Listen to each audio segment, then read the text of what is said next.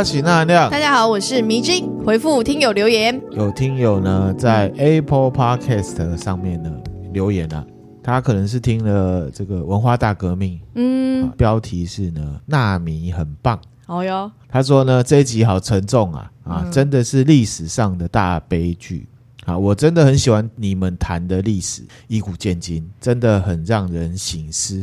赞赞，然后他说，即使沉重，却是获益良多。如果不是两位分享，他应该不会呢主动去了解这类的历史。持续支持，好，还请呢继续加油。我们会加油的。对，我们会继续加油。谢谢这位哈纳米，谢谢。然后呢，他就说，我们就叫纳米吧，很有特色。再 PS 以后呢，再也不觉得革命无罪，造反有理是一句可以脱口而出的话了。嗯。都有两个重点啊，就是说啊，我们这个历史呢有分享给大家，然后呢有一些听友觉得以前没有接触很有意义。嗯、第二个重点呢是说我们要叫听友纳米嘛，好的，然后再来他也同意啦，就是说再也不觉得革命无罪，造反有理是一句可以脱口而出的话。嗯，我觉得一样哈，每个思想每个。看法都没有对错，只有适不适合、恰不恰当，只要看实际的状况、嗯、啊。确实，如果以这样子的逻辑来看，“革命无罪，造反有理”不是一句随时都可以脱口而出的话。嗯、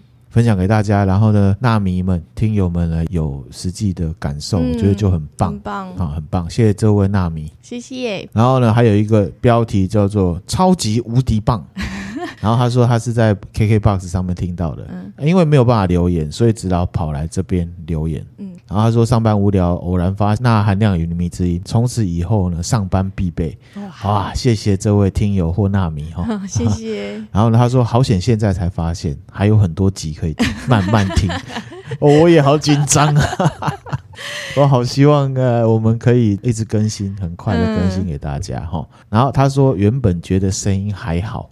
还有一位听友觉得声音啊，但是一直不断的被内容吸引了，嗯啊，也觉得声音越来越好听，好，所以这个可能是听习惯的问题啦，嗯，耐听啦。然后呢，他说希望你们一直做下去。每一集的内容，钠含量准备的用心又精彩，而且非常仔细，真的会一直支持我们这样子。嗯、谢谢你，谢谢你啊！我们也会继续的努力，嗯，请持续收听。可以的话呢，也可以分享给你的朋友。对，这是最很重要的。对对对，谢谢大家。谢谢。还有一位标题是又怕又爱，又怕又爱。哎，那他说呢，他第一次评论星星就留在我们这里喽。哇，感谢感谢哈。嗯太喜欢钠含量多元丰富的内容，嗯，从第一次听完斯卡罗就列入首要要收听的节目了，嗯，感谢感谢，谢谢你。然后慢慢的往回听，嗯，不过有时候呢，都市传说听起来有点惊惊的，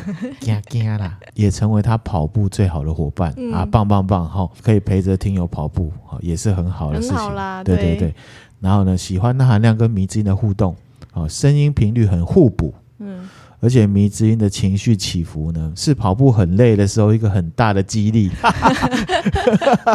是不是太恐怖是不是？对对对，然后他说呢，他是国文系毕业的，嗯、可以听到《道德经》，他觉得实在是太强大了。嗯，感谢国文系的朋友呢来给我认证，认证，感谢感谢哈。所以呢，真的很喜欢，谢谢我们这样子。嗯、然后他说他会一直满怀期待，感谢这位听友。好，谢谢你，谢谢。然后再来呢？也是有赞助我们的听友，嗯，有一位听友呢，他叫 KK，KK，他又来赞助我们最喜欢的节目啊。好，他说听完文革这两集呢，有很多想法。中国至今依旧没有对文革屠杀做足够的弥补跟道歉，嗯，不用说反省了哈。即使有平反，也是很少的案例。而且让他觉得很不舒适的地方是，过去是红小兵的人啊。很少认为自己的罪行是所谓的罪行哦。然后据他所知，还有很多是现在呢跳广场舞的大妈哦。然后呢，他说谈到过去文革种种，还会引以为傲。嗯，他说不是洗白，而是很困惑，为什么一样犯下这种非人罪行的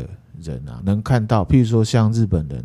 好，之前我有分享到有一个自杀了嘛，嗯、当然他也是做了不可饶恕的事情。嗯、那当然不是说他自杀就平等了，而是说至少还会羞愧。嗯，好，这位听友呢，应该重点是在这里。对对对。然后他说哦，多年来他说看到像日本他们还会各种金援援助啊，哦，好，然后看到比如说德国集中营的一些纪念中心啊，嗯，那为了这些就是来提醒以后的人们不要再犯一样的错误。嗯。然后他自己认为呢，他没有看到中国人会有这样子的动作跟行为，嗯、所以他就忍不住思考，这到底是文化因素还是什么原因？他的回复也是思考过的啦，我觉得很棒哈。嗯、然后他就说，他希望最喜欢的节目可以越来越受欢迎。我们也很希望。对，然后他说呢，听过钠含量过高之后，胃口就被养大了。啊，希望各位纳迷或者听友呢，嗯、可以的话就帮我们多多分享啦，哈，推广。对，然后呢，他也祝福我们这样子优质的节目可以长长久久。嗯，然后他说他会推荐给适合的朋友们，这也是蛮中肯的，很棒很棒。嗯、然后他说他爱我们，我们也爱你，耶，我们也爱你，感谢感谢哈，谢谢，谢谢这位 KK。然后呢，也有一位叫 Ruby 的听友，嗯，好，他是代表他全家来跟我们抖内的。他说呢，很喜欢我们的互动，嗯，全家都很喜欢收听。全家哎，全家好荣好荣幸，好荣幸，谢谢你，也谢谢你们抖内哈，然后也有很多啊匿名的听友啊，都感谢这样子。我们这个文化大革命的内容，因为有一些烧杀掳掠，比较残忍一点，对，不知道全家听，不知道可不可以啊？我这边之后会来做一些比较分级制度吗？对，分级制度的感觉，我会先讲，就是说，哎，儿童不宜这样的。其实之前食人魔有做文化大革命的时候，我忘记讲了啊，我之后可能会。在这个标题上面做一些修改。嗯嗯，如果大家全家都要听的话呢，我们可以有一个事先的预警，这样子。好啊，感谢大家，谢谢。嘿，那我们今天呢要进入正题了。好，今天要讲什么？迷之音一定不知道。不知道，你很保密耶。我没有保密，我一直想说让迷之音有一些惊喜的感觉，这样子节目互动会比较多。你这两天就是一直想要企图讲出来，可是就说算算，先不要讲，先不要讲。对，迷之音，你觉得国父比较帅还是孙中山比较帅？他是同一个人，你不要唬我了。酷哦，厉害哦，聪明哦。他是同一个人。很久以前我问过迷之音，迷之音就说：“我觉得国父比较帅啊。”不是那时候就把蒋中正放进来，有点搞混了。对了对了，一样的逻辑哈。你知道有一本小说很有名，嗯，好叫做《东方夜谭》还是《西方夜谭》？西方。哈。等一下，什么？不是有一本小说很有名吗？对啊，你知道那个小说的名字是《东方夜谭》还是《西方夜谭》？等一下，等一下，这个啊，你知道有这本书吧？不是，不是《东方夜谭》，也不是《西方夜谭》，那是什么？叫做什么？哈，《天方夜谭》啊？对对对，就叫《天方夜谭》，对对。对，我差点又上当了，差点要上当哈。对，好，我们今天呢要来介绍《天方夜谭》。嗯，好，因为呢，其实我这一集是要分两集啦。嗯，因为我要介绍各国文化代表的鬼或者是妖怪的传说，哦、然后里面就有带到那个，我就想说啊，我们还有一些背景知识，我们跟大家分享。好，那就是《天方夜谭》。嗯，你知道《天方夜谭》呢还有另外一个名字叫什么？叫什么？一零一。夜台北一零一不是一百零一夜的台北 one o one 吗？等一下，哎，偷看答案是不是？我没有，这样看不到啦。很简单，叫做一千零一夜嘛。一千零一夜不是一百零一夜，一百零一夜太短了啦。好，一千零一夜，一千零一夜，我只是少一个零而已。天方夜谭这个天方啊，其实是你知道麦加。一个地名，伊斯兰教教徒的圣地，嗯，叫做麦加。嗯，那所以呢，天方夜谭这个名字，你就可以知道，其实它是跟伊斯兰民族还有跟他们宗教是有融合的。哦，所以看一千零一夜或者是天方夜谭，多多少少都可以对我们去了解伊斯兰的人民有帮助的。嗯，嘿，你要你在笑什么？我在笑。差点想不出来，天方夜谭，我那题差点中招了，中招，对，我有点想笑。你明天可以问你同事啊，回来哈，暂时叫他天方夜谭。嗯，那天方夜谭呢，它是一部最早诞生在古波斯文明时代的故事，还有之后阿拉伯时代的一个民间故事集。刚刚讲到天方是伊斯兰信徒的圣城嘛，嗯，天方夜谭的内容，你去读的话，你就可以知道很多伊斯兰人民他们在想些什么。譬如说，之后我会介绍阿富汗，好，阿富汗其实也是伊斯兰有关的。嗯、对，那在天方夜谭里面呢，收录了很多古代、中古时代，还有美索不达米亚平原、波斯、印度，还有埃及穆斯林文化。嗯，所以看这个一千零一夜，多多少少都可以了解到穆斯林社会对一些事物的看法。嗯，而且这样子的文化、人口跟面积占了地球陆地面积蛮大的占比。而且之前有分享过，到了不知道二零多少年，这个世界信伊斯兰教的人会是全世界最多的。好，所以呢，其实我们都号称我们是地球村、地球公民，可是我们对那一个族群一点也不了解。好，嗯，所以我们借着分享。也可以稍微有一些粗浅的东西，让大家可以知道，引起大家的兴趣啦。嗯、因为我们现在都很习惯西方文化了，嗯、好莱坞、哈美国基督教文化什么的，可是我们反而对这块地区或者是这个文化圈的人很不了解。所以在天方夜谭里面有一些故事、想法跟看法，看起来也许会有点怪怪的。嗯，这个就正是我们。今天要来介绍的原因，嗯，这个天方夜谭它的内容啊，就是东方，也就是伊斯兰，就是我刚刚讲那个地区口头文学的传统结合起来的，嗯，有点像是都市传说一样，嗯，它是口耳相传的，嗯，然后它是九世纪的时候呢，被人家用阿拉伯文把它集结成书，哦。有一个豆知识，刚刚讲卖家嘛，对，卖家是位在现在的沙乌地阿拉伯联合大公国的境内。我给你看一下地图，嗯、你会比较有概念哈。这个就是卖家，它在红海的。刚刚讲那个一千零一夜，就是包含了像这一块：埃及、非洲、沙乌地阿拉伯、阿曼、也门、约旦、伊拉克、叙利亚、伊朗、阿富汗、巴基斯坦，包含印度，包含好好广泛哦。文化圈、嗯、这个文化圈的故事。嗯嗯嗯他们的思考逻辑多多少少在《一千零一夜》里面都可以看得到。嗯、他们觉得什么是重要的，还有他们处理事情的方式，这样子。这图我会分享给大家哈。好。那回来，刚刚讲到它是伊斯兰的圣城嘛，麦加。嗯，这个麦加，它每年呢、啊、都会有上百万的人，伊斯兰信徒，嗯，就穆斯林，穆斯林来这里做一个朝觐的动作。嗯，那朝觐呢是伊斯兰教其中一个教派里面呢非常重要的行为。就是伊斯兰教里面的尼逊派，嗯，尼逊派呢是伊斯兰教人数最多的教派，嗯，全世界大概有百分之八十五以上的穆斯林都是尼逊派的。嗯、那还有其他派别，我们之后再分享阿富汗的时候再跟大家来讲。好，好，那我们现在着重在武功，五件必定要做的事情，嗯，就是如果你是穆斯林的信徒，你出生的话，你就要尽量做到这五件事情。嗯，好，第一个叫念证。就是呢，为自己的信仰作证。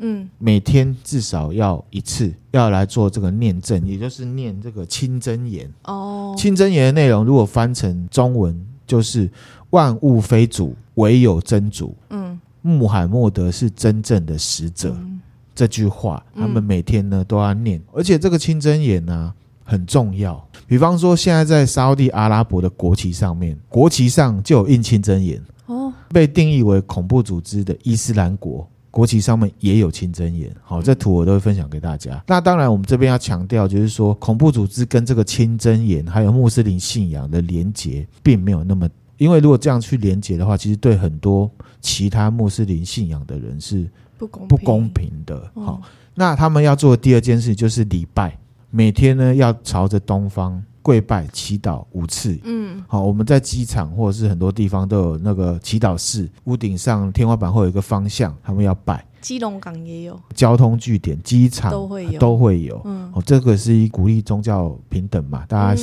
尊重大家的信仰这样子。然后第三个叫什么？第三宫叫做斋戒。嗯，他们在斋戒月的时候啊，要而且一整个月哦。从日出到日落都不能吃东西，嗯，而且他们其实伊斯兰教他们有自己的伊斯兰历，一年好像是三百，我忘记了哈，不是三百六十五天。嗯、然后呢，他们有伊斯兰历，像二零二二的斋戒月就是呃四月一号到四月三十号，嗯、每年的国历是不一样的时间，这样他们有自己的历法。嗯，那第四个天课就是要施舍。哦，你要捐东西什么的，好、嗯，其他很多宗教也都会去捐赠嘛。那第五个就是朝觐，朝觐就是刚刚讲的，就是如果你是健康，而且你有足够的经济能力的话，都会希望你一生至少要一次到麦家来朝圣。嗯，然后如果有一个穆斯林信徒呢，做到这五功的话，他就可以在他的名字前面冠上一个名字，那翻译就翻成哈兹。譬如说我叫纳含亮好了，嗯、是伊斯兰信徒，我做到这五功，我就可以取名叫做哈兹纳含亮，哦，代表说一种。成就解开、嗯、解锁的感觉，就像我们玩游戏都会有一个称号的感觉。对，可是他应该也不算是炫耀，他就是因为其实，在伊斯兰教的信徒里面，他们就是生活跟宗教是绑得很紧的。好、嗯嗯哦，啊，如果叫哈兹哈纳含量的话，你就知道我是很虔诚的。嗯，然后就达到，而且我做到，对，做到了这些事情。其实我们也不用觉得说。穆斯林他们这种伊斯兰教的信仰好像很迷信，或者是怎么绑得这么紧？嗯，其实我们拉开距离哈来看，其实西方的基督教或天主教信仰其实也是绑得很深。对啊，反倒是东方或者是中国文化圈反而比较特别。嗯，我们没有把政教合一。嗯，好，我们之前有分享过美国什么最讨厌的女人。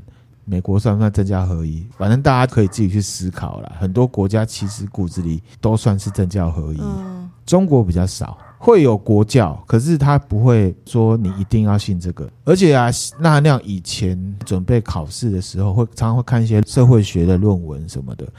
西方的一些社会学研究者或者是哲学研究者，会用他们的框架来看待中华文化圈的状况。嗯，比方说在原文的论文里面，就会把儒家思想写成儒教。在他们的西方社会里面，宗教是融在他们生活里面去实践的。所以他在看东方社会的时候，譬如说儒家思想是我们很重要的行为准则，对啊，也在我们脑袋里面，他就会觉得这是一种宗教。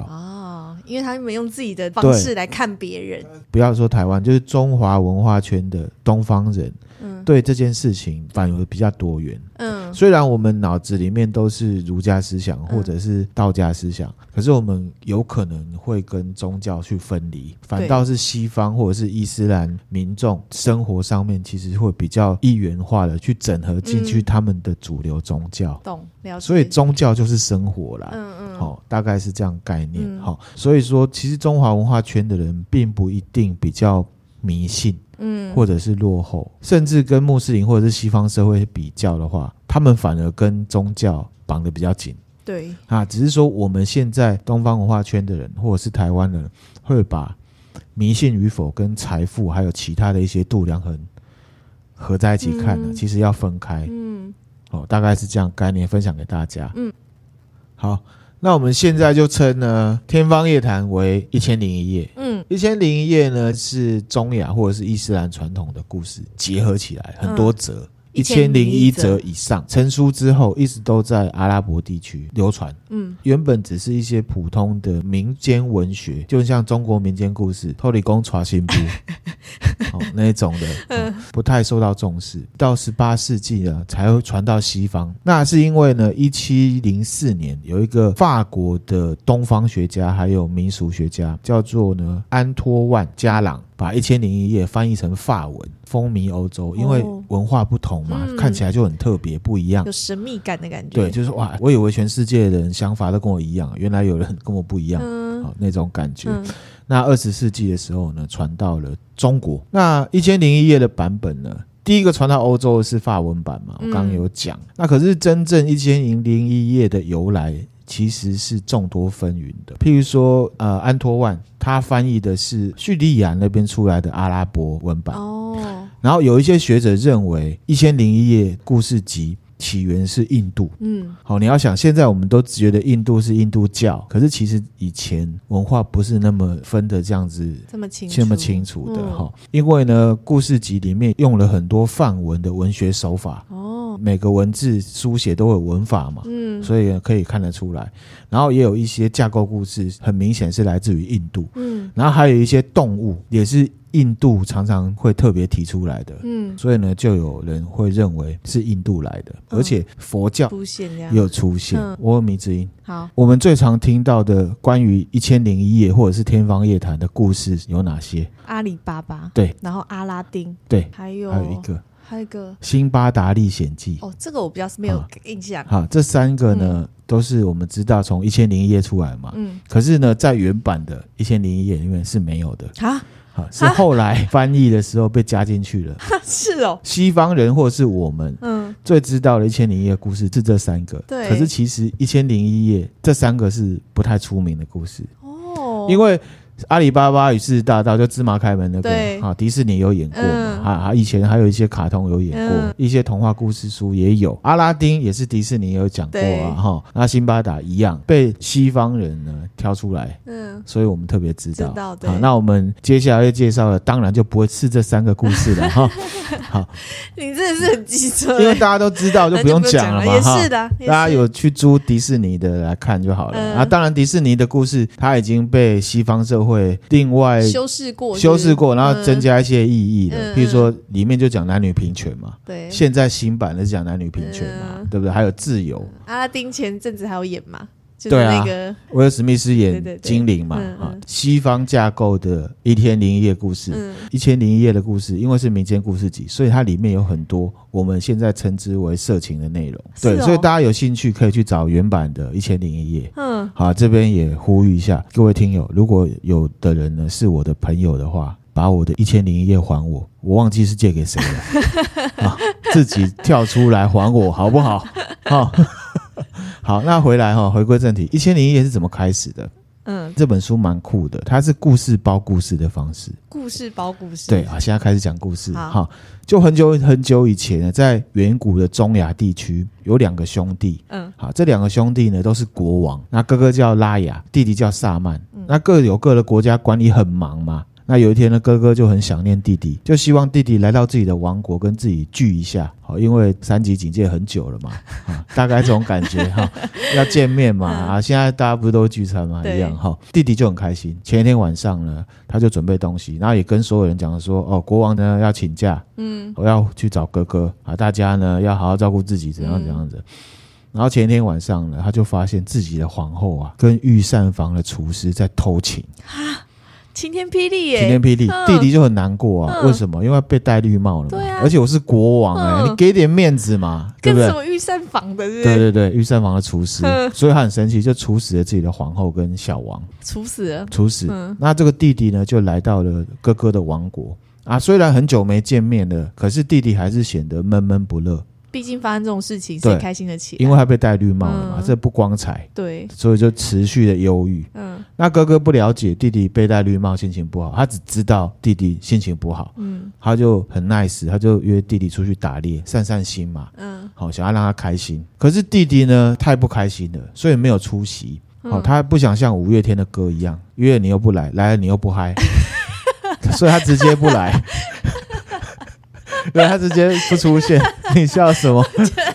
啊，这你可以把五月天的歌词弄进来是蛮 厉害的。这这人性嘛，婉拒他就没有出现，因为你又不来，来了你又不嗨。对，所以他就直接不来嘛。呃，干脆不要出现，干脆不要出现，不要扫兴，不要扫兴。那哥哥就出去打猎了。那结果呢？弟弟留在宫中，他就发现让他大开眼界的事情。什么？因为不只是自己的兄嫂哦。宫里的仆人、厨师、卫兵、宫女都蛮 open 的，全部都是 open 小将。什么意思？他们在开一种尺度很大的派对，连皇后也是，连哥哥的老婆也是就对，皇后也是。而且呢，嗯、这个弟弟看了之后就觉得，哎呦，原来自己不是这个世界上最悲惨的人啊！马上心情就变好了。嗯，然后有加入这个派对吗？当然没有啊！哎、哦欸，他之前才被人家背叛 呢、欸。我知道，因为他心情好了，他可以嗨啦。好好好吧，这个要先讲，这个心态不太好。嗯，因为我们要强调，就是说靠着跟别人比较来决定自己的心情，这是蛮可怜的事情。我会很惨，然后看到别人比我更惨，我心情就好。其实这个心态不算很健康啦。嗯，好，那回来哈，故事。那哥哥回来之后呢，看到弟弟心情变好了，而且也很开心哦，晚餐吃很多。吃妈妈香，不是大陆都会讲吃妈妈香吗？我不知道妈妈香。就是吃很多东西这样，嗯、然后就问弟弟说：“啊，你现在心情变好，那你可以告诉我之前你到底怎么样？嗯、啊，既然走出来了，可以跟哥哥分享了吧？”嗯、啊，弟弟就跟哥哥说自己戴绿帽的事情。哥哥了解之后啊，他就更好奇了，他就说：“啊，那你是怎么走出来的？哇，你是怎么想通的？要讲吗？”好，然后呢，弟弟他心里想说。其实我也不算真的走出来，我只是看到有人比我更惨。好，他心里是这样 OS 啊。哥哥就逼问弟弟，逼 弟弟没办法，因为他们感情真的很好。弟弟就把哥哥宫中除了哥哥之外，大家都在乱搞的事情讲出来。哥哥的绿帽更大顶啊！哥哥听了吓一跳，有一点不敢相信。嗯，所以呢，就号称哦要跟弟弟呢再出去打猎。嗯，出去之后出门，然后又转一圈，又跑回来，就看到大家都在演 AV，就真的在乱搞。对，而且自己的太太就主角，哇，这样子。哥哥看了之后，他就觉得，哎呀，这世界上啊，果然没有一件事情是靠得住的。嗯，他就约了弟弟啊，因为他们两个也算是天涯沦落人嘛，嗯、他就离开这个是非之地，出去流浪。哥哥跟弟弟就出去流浪，流浪因为被背叛。你要换位思考，嗯，被背叛的感觉。可是他是国王哎、欸，这一个国家没有了国王，反正就是这样嘛哈、嗯。他们就出去了流浪，嗯，他们出去流浪要干什么？你知道吗？干什么？他们为的是要找找看有没有人比他们更惨。哇，真的是太不健康了。如果有，他们就会回家。这也太奇怪了吧？这逻辑。然后出去流浪之后啊，有一天他们就走到一个无人的小绿洲休息，嗯、因为可能沙漠。然后休息到一半，突然间呢，从水里面冒出一只很巨大的恶魔，嗯，或者是精灵啦。哦、嗯，看大家的宗教信仰是什么了。那我们就称它为精灵好了。嗯，那两兄弟看了吓一跳啊，就躲到树丛里面。那这个精灵啊，又高又壮，而且头上啊顶了一个宝箱。顶宝箱哦。对，精灵呢就把宝箱打开，嗯，从里面呢用手呢拿出了一个漂亮的女人。精灵呢就跟这个女人说：“哎呀，亲爱的老婆啊，我要睡觉了。”然后他就躺在这个女人的腿上就睡着了。那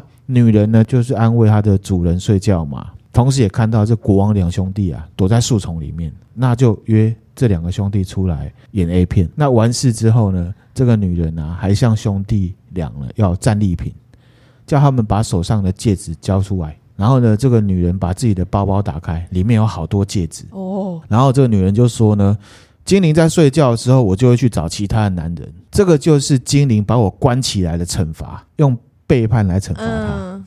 这也是看到女生的原型啊。就是说，女生觉得被迫害了，她不一定会直接在你面前回复你，她可能会在行为上做一些自我平衡的事情。哎，精灵是不知道的。对，这个女人的 inside 应该就是有这一块，对不对？哈、嗯，对，会暗地里的报仇。可是她不是真的说一定要让对方觉得难过，嗯嗯，是自己觉得心理上的一个就可以了。哈，嗯，那国王两兄弟听了之后啊。觉得一则以喜，一则以惊啊！嗯，真的是发现了一顶更大的绿帽啊！就在他面前的感觉，而且精灵哎、欸，精灵都戴绿帽了，我国王啊可以平衡的啦，可以平衡的啦，他们就回家了。然后惊的是什么？他们觉得女人的复仇很可怕，嗯，所以呢，哥哥回去之后就处死了自己的皇后。嗯，还有众多小王们，嗯，但是处死完之后，他随即又想到这个宝箱里面的美女啊，这个女生啊，她不想要有这种妻子对自己的伤害跟背叛，可是他又需要妻子这角色，嗯，哦，没办法，因为国王嘛，需要，总是觉得世界是围着自己旋转的嘛，嗯，而且还有一种说法，就是说他们的信仰里面啊，夫妻之间的爱可以让。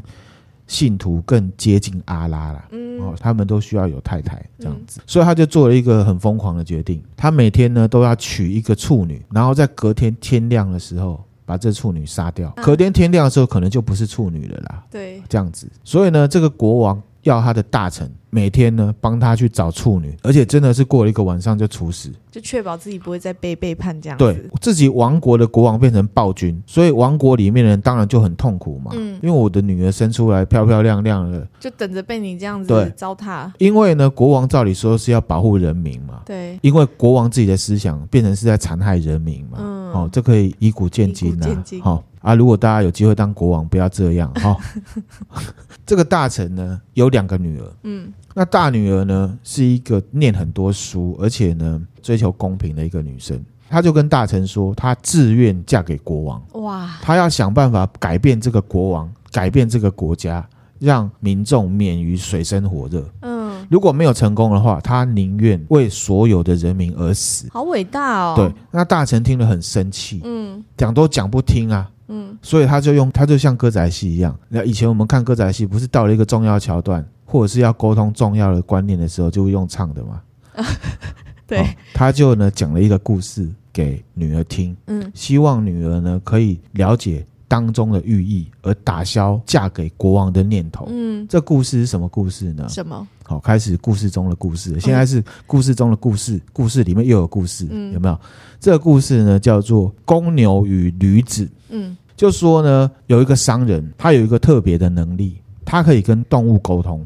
嗯，不会，他不敢跟别人讲，你知道为什么吗？怕被当成好，怪人因为可能他知道玉传千鹤子还有高桥舞的故事 最好是啦，时代不同啊。啊。大家不了解的话，可以去听四十三集嗯啊，《七夜怪谈》那一集对啊，他就不能讲完，因为被当疯子，对对不对？好。那有一天呢，商人他就听到他养了一条公牛，在跟他养的另外一头驴子在聊天，在聊天，然后公牛就 complain 怨叹自己呀、啊、很辛苦、很乖舛的命运。嗯。他就跟驴子说：“哦，驴子哥啊，你是我好朋友，可是我从头到晚啊都要很辛苦的犁田，而且呢，不论天气有多热，不论我双脚有多酸，嗯。我身上的那个牛轭啊，你知道吗？他不是要背一个东西犁田嘛，嗯，都一直磨我脖子上面的皮。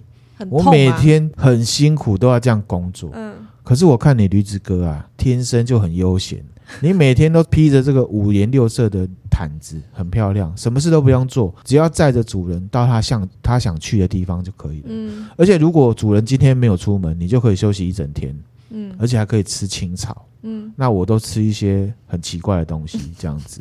那这个驴子啊，虽然不是很同意公牛的说法，可是他就是讲义气的驴子，一样是很同情公牛的处境，因为他把公牛当成自己的好朋友，所以呢，这驴子就跟公牛啊说：“公牛弟啊，那我来想办法帮你呢解决这个问题。”嗯。我来教你怎么样呢？偷闲。明天早上呢，如果主人的奴隶要拉你出去工作的时候，你就躺在地上，痛苦的哀哀叫，么么 这样子，让他以为你生病了，嗯。没有办法工作。嗯。那公牛就听了驴子的建议。第二天奴隶要来拉他出去工作的时候，他就躺在地上，嗯。么么，可能奴隶就以为他生病了。了，那奴隶就跑去跟主人讲，那其实主人都有听到，他都知道他都。知道他们的计划。然后主人就说：“好吧，那你就牵驴子去犁田。”哦，他就就他就去去犁田了。驴子就代替公牛去犁，田那了。驴子呢，这才发现哇，他帮了公牛，可是呢，他整天在田里面呢晒太阳，然后犁那个田很辛苦。其实驴子没有办法犁田啊，对啊所以他表现很差。嗯然后犁了一整天回来之后，到了晚上啊，公牛反而讲：“驴子哥，你真的是我好朋友，因为你聪明啊，所以让我休息了一整天，而且我还去吃青草。”那驴子就很生气啊，嗯而且可是他自己又有点就觉得是自己弄的嘛，嗯他就有点怨叹，他就说：“哎呀，你看我真的像一般的那种天真纯洁的人一样，帮助朋友，却反而把自己害了。”驴子就跟公牛说：“从今以后，你还是去犁田啊。”嗯因为呢，我听主人讲，如果这只公牛一直生病的话，就要把你做成牛排。哇。所以呢，我宁愿呢你赶快好，嗯。不然你会死。那后来呢，这只牛跟这只驴子就再也没有讲话，就变成不是好朋友了。哇，对。那这个故事的寓意是什么？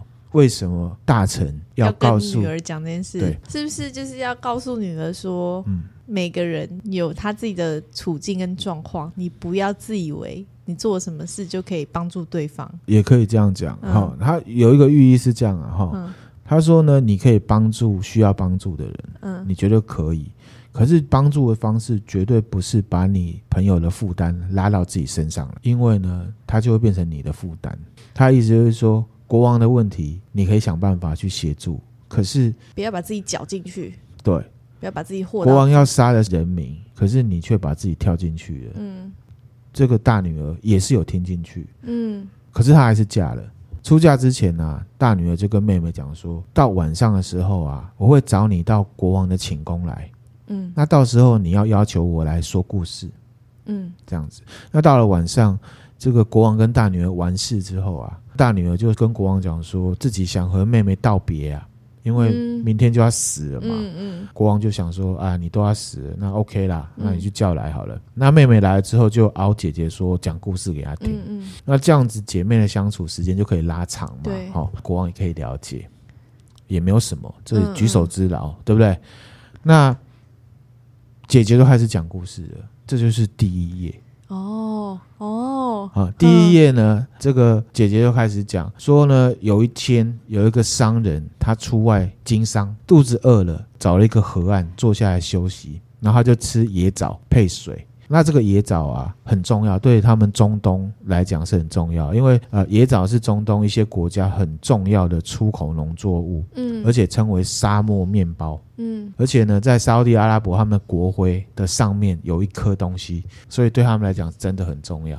这个就是野枣树，嗯、这就是野枣树。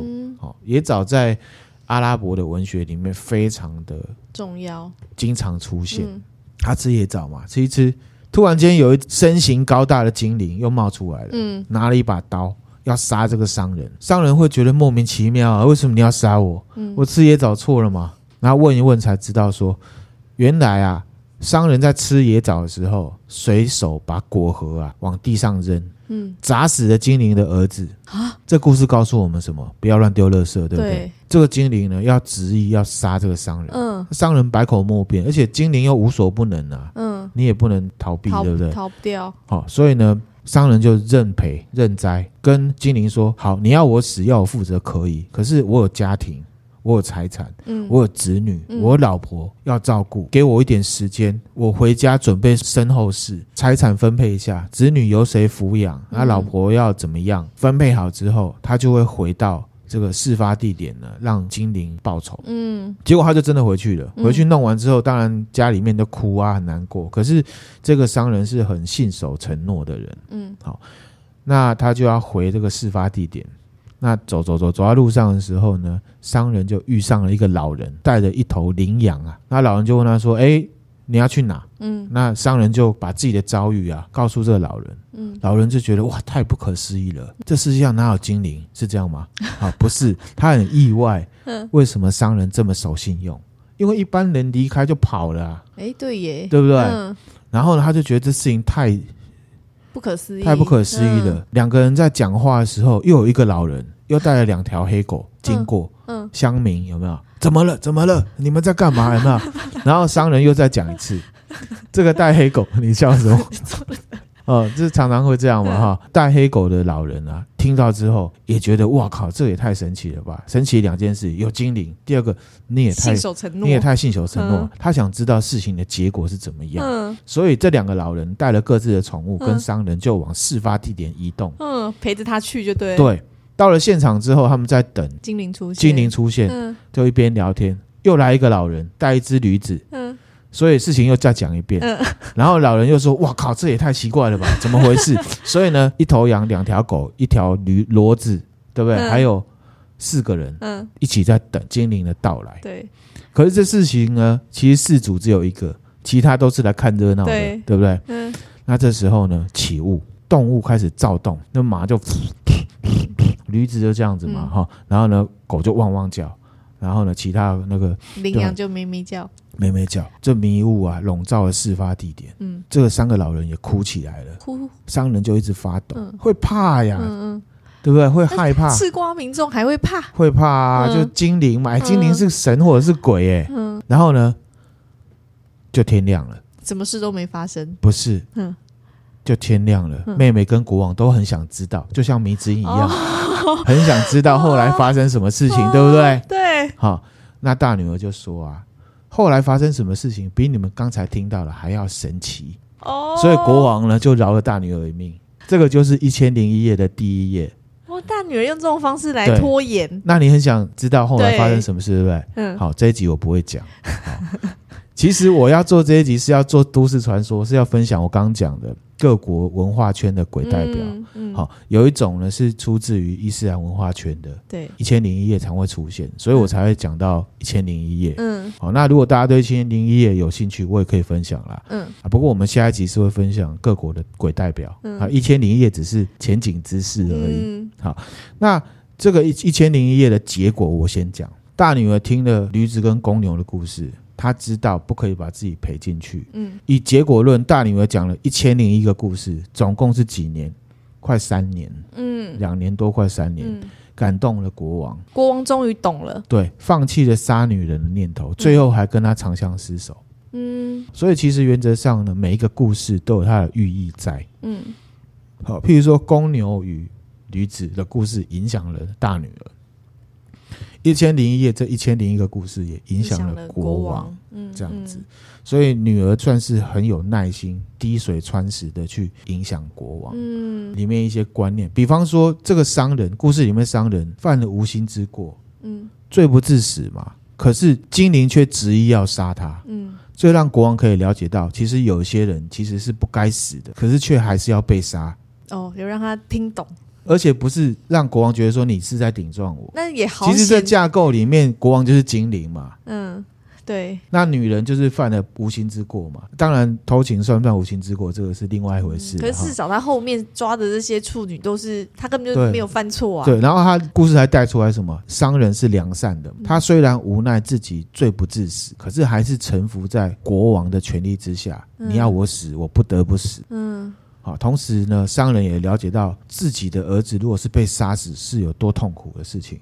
所以意思就是说，大女儿也知道你被女人背叛是一件很痛苦的事情，所以你要杀我，我愿意配合你，因为你是国王。嗯嗯。可是你自己要想，你身为国王，你下这样决定到底对不对？对。那第二个是说，即便呢罪不至死，却还是要死，这世界上还是会发生的嘛。嗯。因为这社会呢，有权利的人。并不是都那么公平正义，嗯，对不对？那也可以让国王自己去思考，他是不是这样的人嘛？嗯，第一个故事就有这么多寓意，对啊，这蛮厉害的哈。哦，那再来是这个国王哈，嗯，以结果论，我是蛮赞赏他的，因为他是一个可以见贤思齐的人。嗯，现在的状况是说，听了故事啊，如果跟自己的想法相违背的话，大部分就会排斥，没有办法换位思考。没错，好。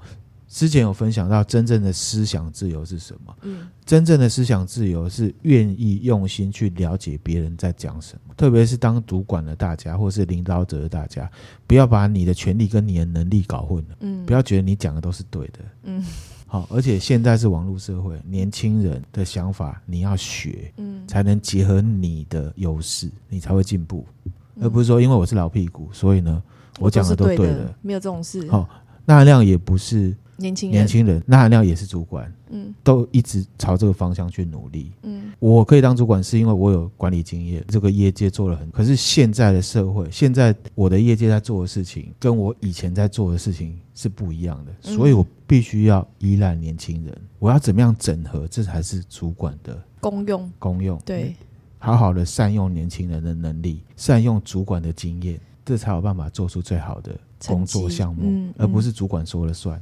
嗯，主管都已经上年纪了，现在网络社会，你真的都懂。对啊，而且嗯，就是有些是你当年的一些经验，对，不见得适用在现在的环境。我有我的长处，对，年轻人有年轻人的长处。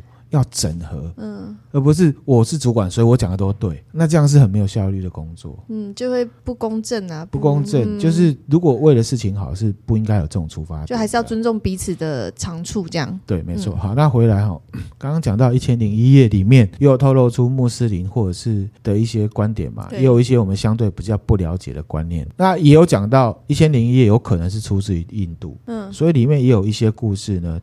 透露出佛家哲学的哦，好，这边来分享一个，美子英听听看。好，好，这个故事呢叫做商人与他的四个老婆。嗯，就说有一个商人，又是商人，好、嗯，他有四个老婆。嗯，一般来讲，除非同时娶四个啦，不然一般而言，当然是越晚娶的就越年轻嘛。对不对？所以呢，想当然了，商人一定是最宠最小的，嗯，对不对？第四个太太，嗯、那跟他呢形影不离。那商人的第三个老婆是商人费尽千辛万才娶到的，嗯，所以呢，商人其实也蛮宠第三个老婆，嗯，当然远远比不上第四个。嗯，第二个老婆呢，像朋友。会互相安慰啊，那一旦分离的话，嗯、还是会互相思念的。嗯嗯，就想说啊，我回去我要找我第二个老婆这种感觉。嗯，那第一个老婆就原配，嗯、那原配呢，就是呢负责家里面所有繁重的事情，重要的决策都是由她来决定的。啊，工作也要她做，就像婢女一样嘛。她在丈夫的心里面几乎没有地位。好惨，原配嘛，哦，那有一天呢，这个商人他要出国长途旅行出差，他想要带他的老婆去，那当然是带最小的，当然带他最爱的嘛，啊，他会问第四个老婆说：“你愿不愿意跟我一起去？”然后第四个老婆就说：“哎，老公啊，我出门好累哦，沙漠，我皮肤在美白呢。” 哦，会缺水，会缺水啊，干燥，我不想去。